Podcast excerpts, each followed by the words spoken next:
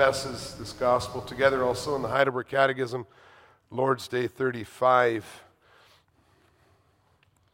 The second commandment is I am the Lord your God who brought you out of the land of Egypt, out of the house of slavery. You shall not make for yourself a carved image or any likeness of anything that is in heaven above, or that is in the earth beneath, or that is in the water under the earth. You shall not bow down to them or serve them, for I, the Lord your God, am a jealous God, visiting the iniquity of the fathers on the children, to the third and fourth generation of those who hate me, but showing steadfast love to thousands of those who love me and keep my commandments. Concerning this, we confess in Lord's Day 35, which is found on page 552 in the Book of Praise. Here the church confesses What does God require in the second commandment? We are not to make an image of God in any way, nor to worship him in any other manner than he has commanded in his word. May we then not make any image at all? God cannot and may not be visibly portrayed in any way. Creatures may be portrayed, but God forbids us to make or have any images of them in order to worship them or to serve God through them. But may images not be tolerated in the churches as books for the laity? No, for we should not be wiser than God.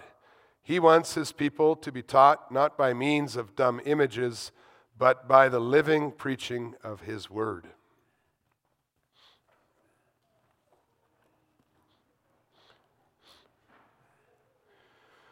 Beloved congregation of our Lord and Savior Jesus Christ, when we look to the Sermon on the Mount to find our Lord's explanation of the second commandment, which reveals God's will about how we are to worship the one true God, then Matthew 5, verses 17 to 20, and Matthew 6, verses 1 to 18, immediately draw our attention. In both these passages, our Lord teaches us that the desires of our heart when we worship are important. And we learn that the worship that God has commanded in His Word is sincere, thankful, humble, and focused on God and His kingdom rather than on ourselves or the opinions of others. And since the Gospel of Matthew 6, verses 1 to 18, has been preached in this congregation along with the Lord's Prayer, today we'll focus especially on Matthew 5, verses 17 to 20. And the Gospel of Matthew 5, verses 17 to 20, is centered on Christ's clear announcement that he had come. He uses the language that messengers or soldiers might use to explain that they had come from somewhere else to be with us now for a specific purpose. The Son of God has indeed come to the world, and he had come from heaven and was sent by God for a very specific and a wonderful and a noble purpose. Christ had come to change the situation of everyone who believed in him. And so the coming of Christ would have profound effects on the church's obedience to the second commandment. Although we worship the same sovereign creator, almighty covenant God, whom the faithful remnant worshiped throughout the Old Testament, the coming of our Lord Jesus Christ changed how we worship God because after his coming, the church will always approach God in worship through him. The Lord Jesus shows the Jewish people that the true continuation of the Old Testament is not found in an extensive system of laws and outward acts of piety, but in a life that is centered on Jesus Christ. The Lord Jesus shows us that there is a significant contrast between the worship of the Pharisees and scribes and the worship of his disciples, between Judaism and Christianity, between legalism and the fruit of the Spirit, between earning love by our merits and receiving God's love as a gift of grace. And I preach to you this gospel of Jesus Christ under this theme citizens of the kingdom of heaven, worship the Lord in Jesus Christ. We'll see that Christ fulfilled the law and the prophets, and secondly, Christ carries us beyond superficial worship. In Matthew 5, verses 17 to 18, our Lord Jesus confirms that even after his coming into the world, the church must continue to be directed in her worship by the Word of God. His mention of the law and the prophets refers to the entire Old Testament, the law being the first five books of the Bible, and the prophets including not only the named uh, the, the books named after prophets, but also the books that are often referred to as the historical books. By assuring us that he had not come to the earth from heaven to throw out the Old Testament, our Lord Jesus affirms that worship in the Christian church cannot exclude the revelation that we have given to us in the Old Testament. The shape of our worship and its practices must be based both on the Old Testament and the New Testament. And this is an important message for many people who teach that the law of God has been replaced with grace and who would argue that the instruction of the New Testament cancels out God's revealed will in the Old Testament. A religion without the creation ordinances, the revealed will of God in the law and prophets. That's a different religion than the Christian faith that our Lord Jesus revealed, as he himself illustrates in the very words that follow in this very Sermon on the Mount. Our Lord Jesus makes it clear that fulfillment of the law can only confirm its truth, but not, and not cast doubt upon it. The word fulfill in our text, in verse 17 of, of the text, means that as a result of his incarnation, coming to, to, to, be, to be conceived and born on the earth, and as a result of his ministry, his death, his resurrection and ascension, and now his rule from heaven, Jesus Christ changed our relationship to the law and the prophets. He changed their influence on our lives. Before he came, the law and the prophets served a different purpose than they did after he came and after he was exalted to glory. This is because Jesus Christ is the one to whom all the law and the prophets were pointing. The Old Testament was the first part of God's revelation concerning his plan of salvation and redemption. It was like a blueprint or a model that revealed his promises for the church, that let the church know what Jesus Christ would look like. And when Jesus came, he announced that he was the Messiah that had been signified and pointed to in the entire Old Testament. He embodied the promises. He gave a body to see what God meant so that we could see what God meant with the promises. He manifests the love of God toward his people who had fallen into sin and rebellion. When he came, he was the office bearer to whom all the Old Testament office bearers were pointing the temple where heaven and earth met together, and the sacrifice that the Old Testament sacrifices were anticipating. Jesus Christ fulfilled the law and the prophets, and so he made the gospel message that was first revealed in these rituals more clear for everyone to see because he accomplished what they were actually pointing to. And then in verse 18, our Lord Jesus explains exactly that, that he had come into the world to accomplish every part of the law that God had established. The iota and the dot are references to the smallest marks of the letters that God used to write down his plan and his will for his creatures. Jesus revealed that at the end of all time here on the earth, when heaven and earth pass away, we will see that every iota and every dot of God's plan of salvation will be complete.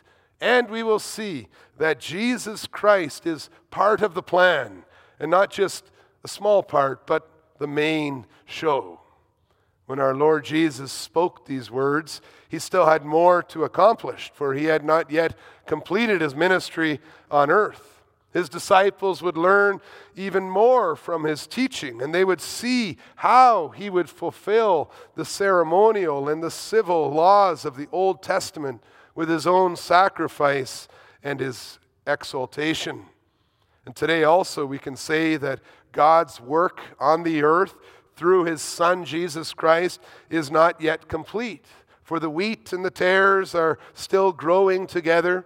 The expansion of the kingdom through the preaching of the word, guided by the Holy Spirit, is not yet finished. And the promised final day of judgment has not yet taken place. And at the same time, we can know that it will all be accomplished because as our Lord said, He had come for this very purpose, to do all that. And whoever believes in Jesus Christ as Lord and Savior may already share in the certainty of the redemption that He has obtained for us. Well, the entire ministry of our Lord Jesus, who fulfilled the law and the prophets, is a great comfort for believers because we may know that He has accomplished the goal of our faith for us and in our place. He did the work and He lets us share in what He accomplished.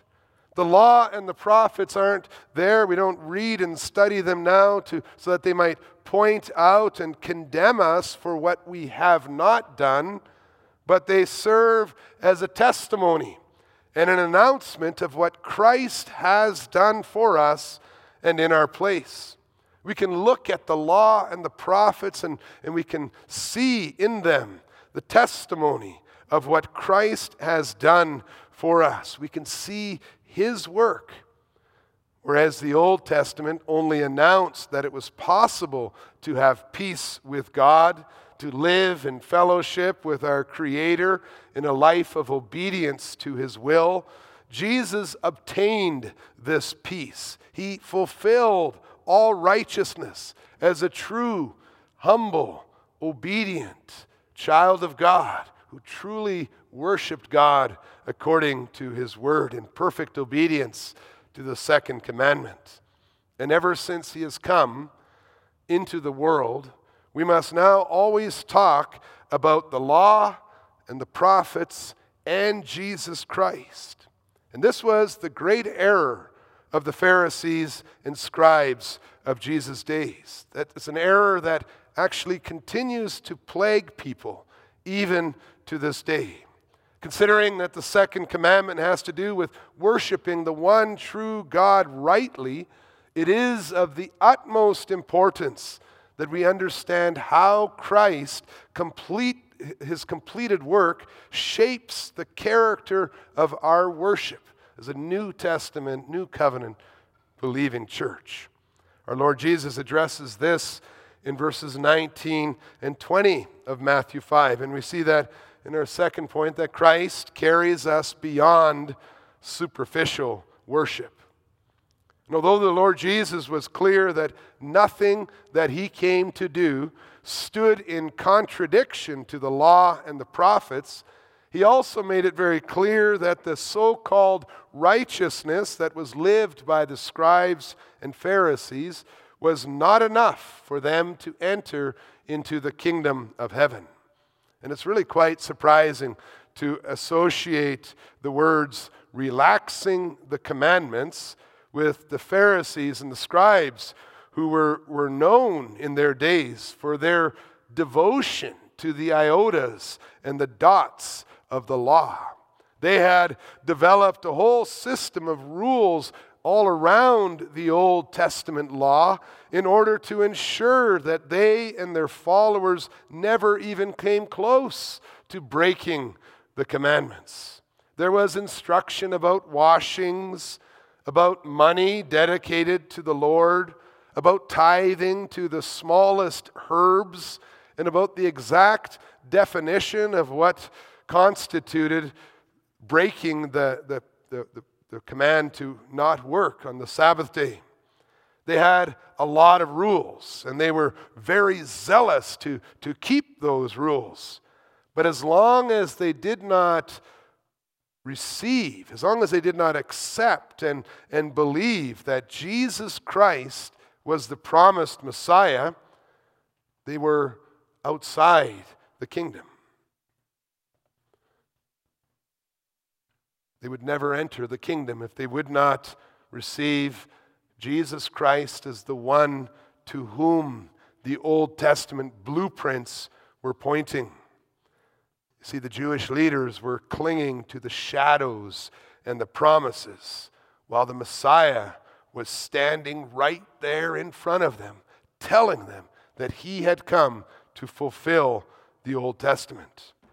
And our Lord Jesus in his teaching shows us how important it is to keep Christ Jesus in the center of all our worship.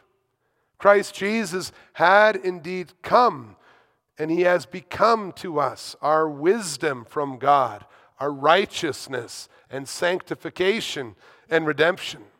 Like the, the hub that holds all the spokes in the wheel together or that piece of wood that keeps all the bristles of the broom together.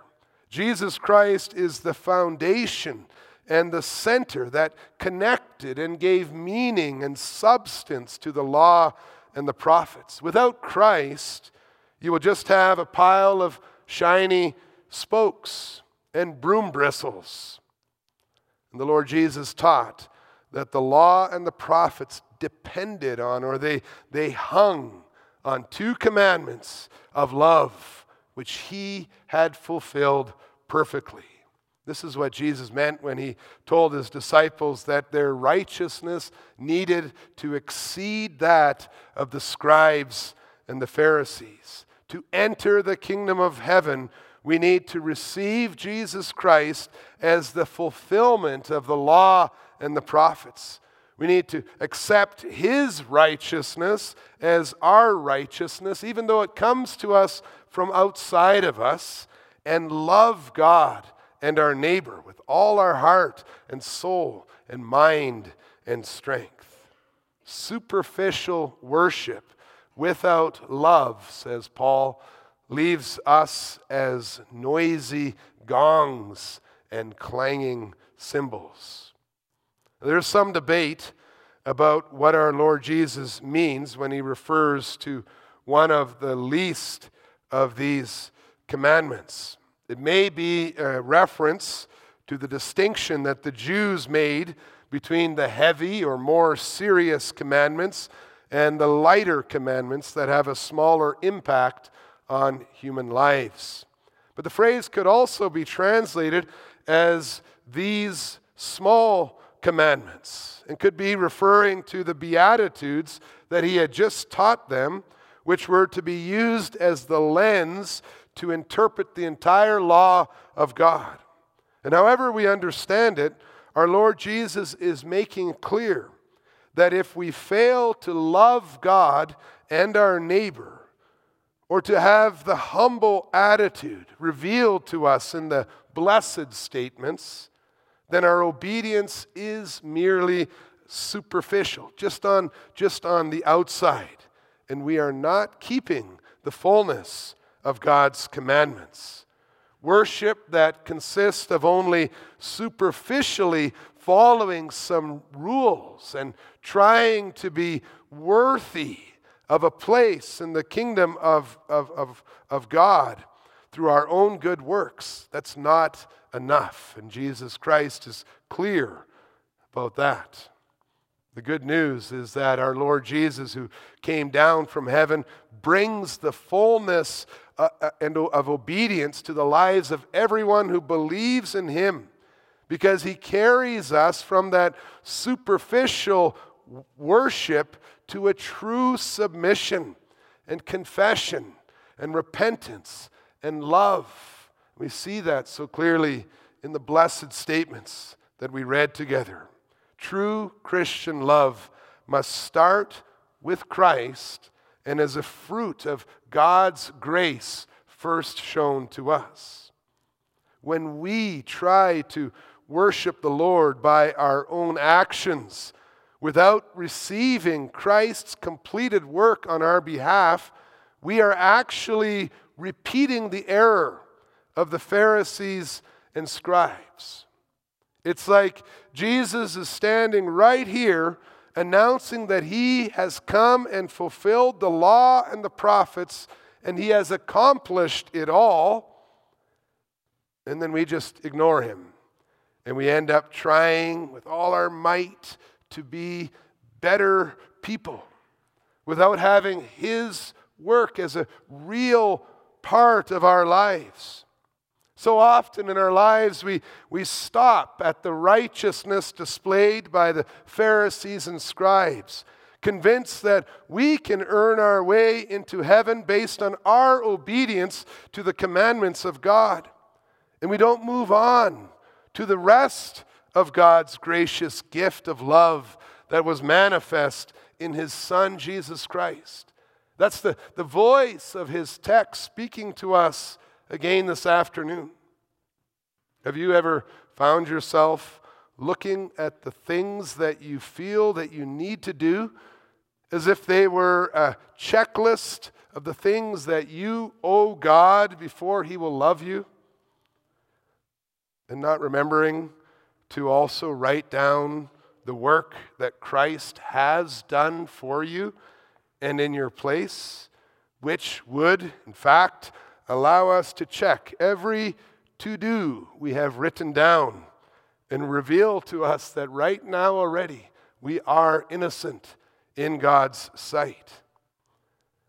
So often we think, we fall into the trap of thinking again that we are standing there alone before a cold and demanding judge, trying to earn his approval, while failing to recognize that if we believe in Christ, that Almighty God has already become our Father, and that we are already His beloved adopted children. So often, we allow our own consciences and God's enemies to accuse us and to belittle us and to point out all those things we haven't done good enough.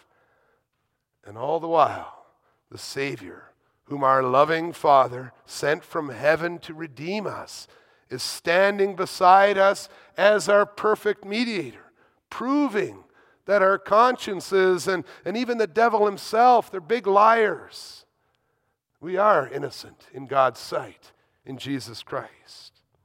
And that's why we give thanks to the Lord for the second commandment, which tells us in no uncertain terms to stop trying to get to Him, to, to earn a place in, in His kingdom through these images that we have carved from created materials. Today, there are several pictures or images that we have in our minds about what Christian worship should look like. And these images can even lead us away from Christ centered worship and put all the focus on what we want to do the traditions we've grown accustomed to from childhood. They may be hard to change when our sovereign God places us in, in hardships, but they can be changed. They must be changed if they hinder the work of Jesus Christ, who rules and governs his church on earth from his throne in heaven. Seeking to glorify God as the body of Jesus Christ and seeking to walk in fellowship with him citizens of the kingdom of heaven will be careful not to mix the means of our worship with the object of our worship, who is Jesus Christ, our King.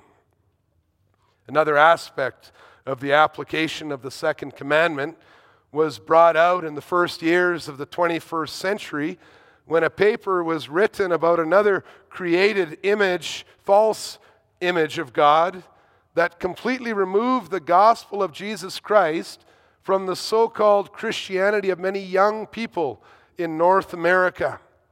This Christless Christianity was named moralistic therapeutic deism and was described as believing that God exists, that God is up there and He's watching over human life, but He's far removed. And He only expects people to turn to Him when we're in trouble. That's what deism is. The mindset of many youth today, religion is seen as a series of instructions that are there to teach us how to be good and nice and fair to others. Very similar to every other religion in the world. That's the moralism in the, in the title. And that religion also is only here as a therapist, helping you to be a nice person until you join all the, the good people in heaven when you die. And that's the extent of faith for many, many people in the world. You, you deserve to be happy. If you need Him, God is up there to try live a nice life. Well, and as a result, you can see why so many people believe they can worship God without confessing their sins, without going to church, or without even believing in Jesus Christ as their Savior.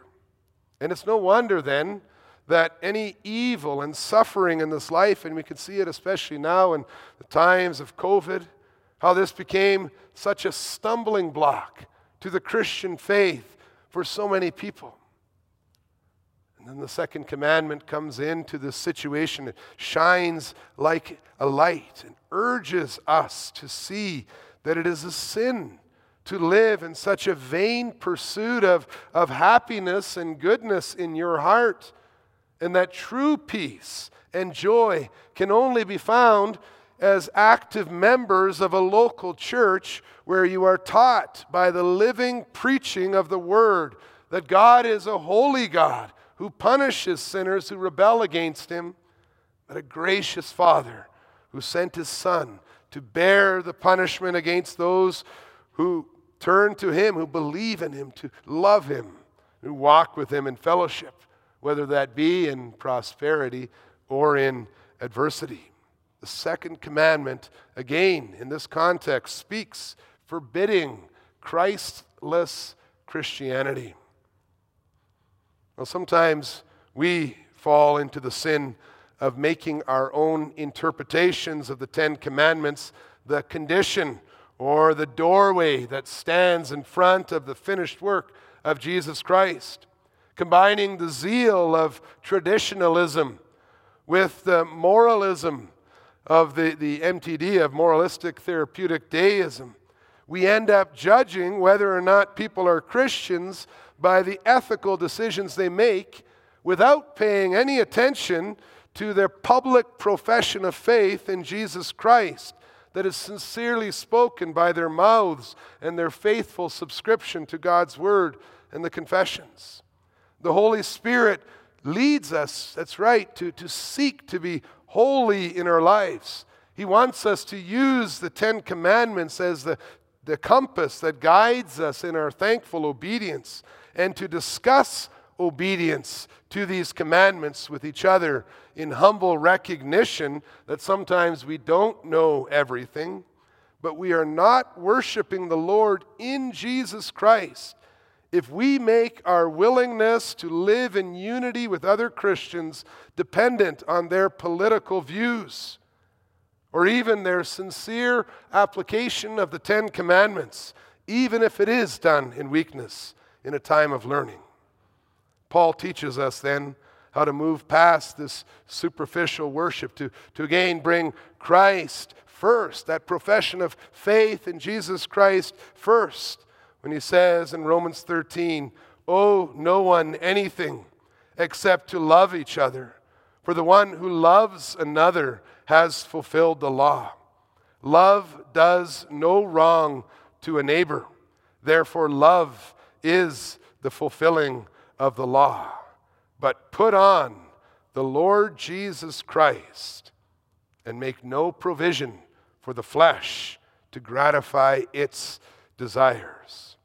And as we strive for this holiness as citizens of the eternal kingdom of God, let us begin each day, let us begin each conversation with our neighbor with a heartfelt thank you to God for his amazing grace to us sinners as we rejoice in the once for all completed work of Jesus Christ, in whom we find the foundation for our faith, a foundation for our unity, and in the one Spirit who makes us to desire to glorify God in all our situations.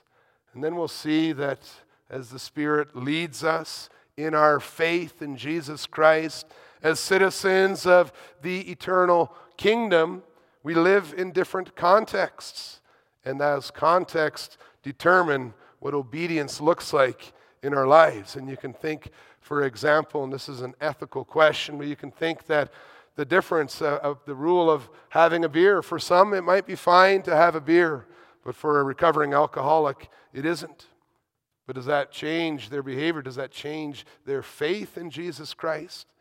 And then we see our unity is found in our common faith in Jesus Christ, in our creed, in our profession that He is and has done everything for us.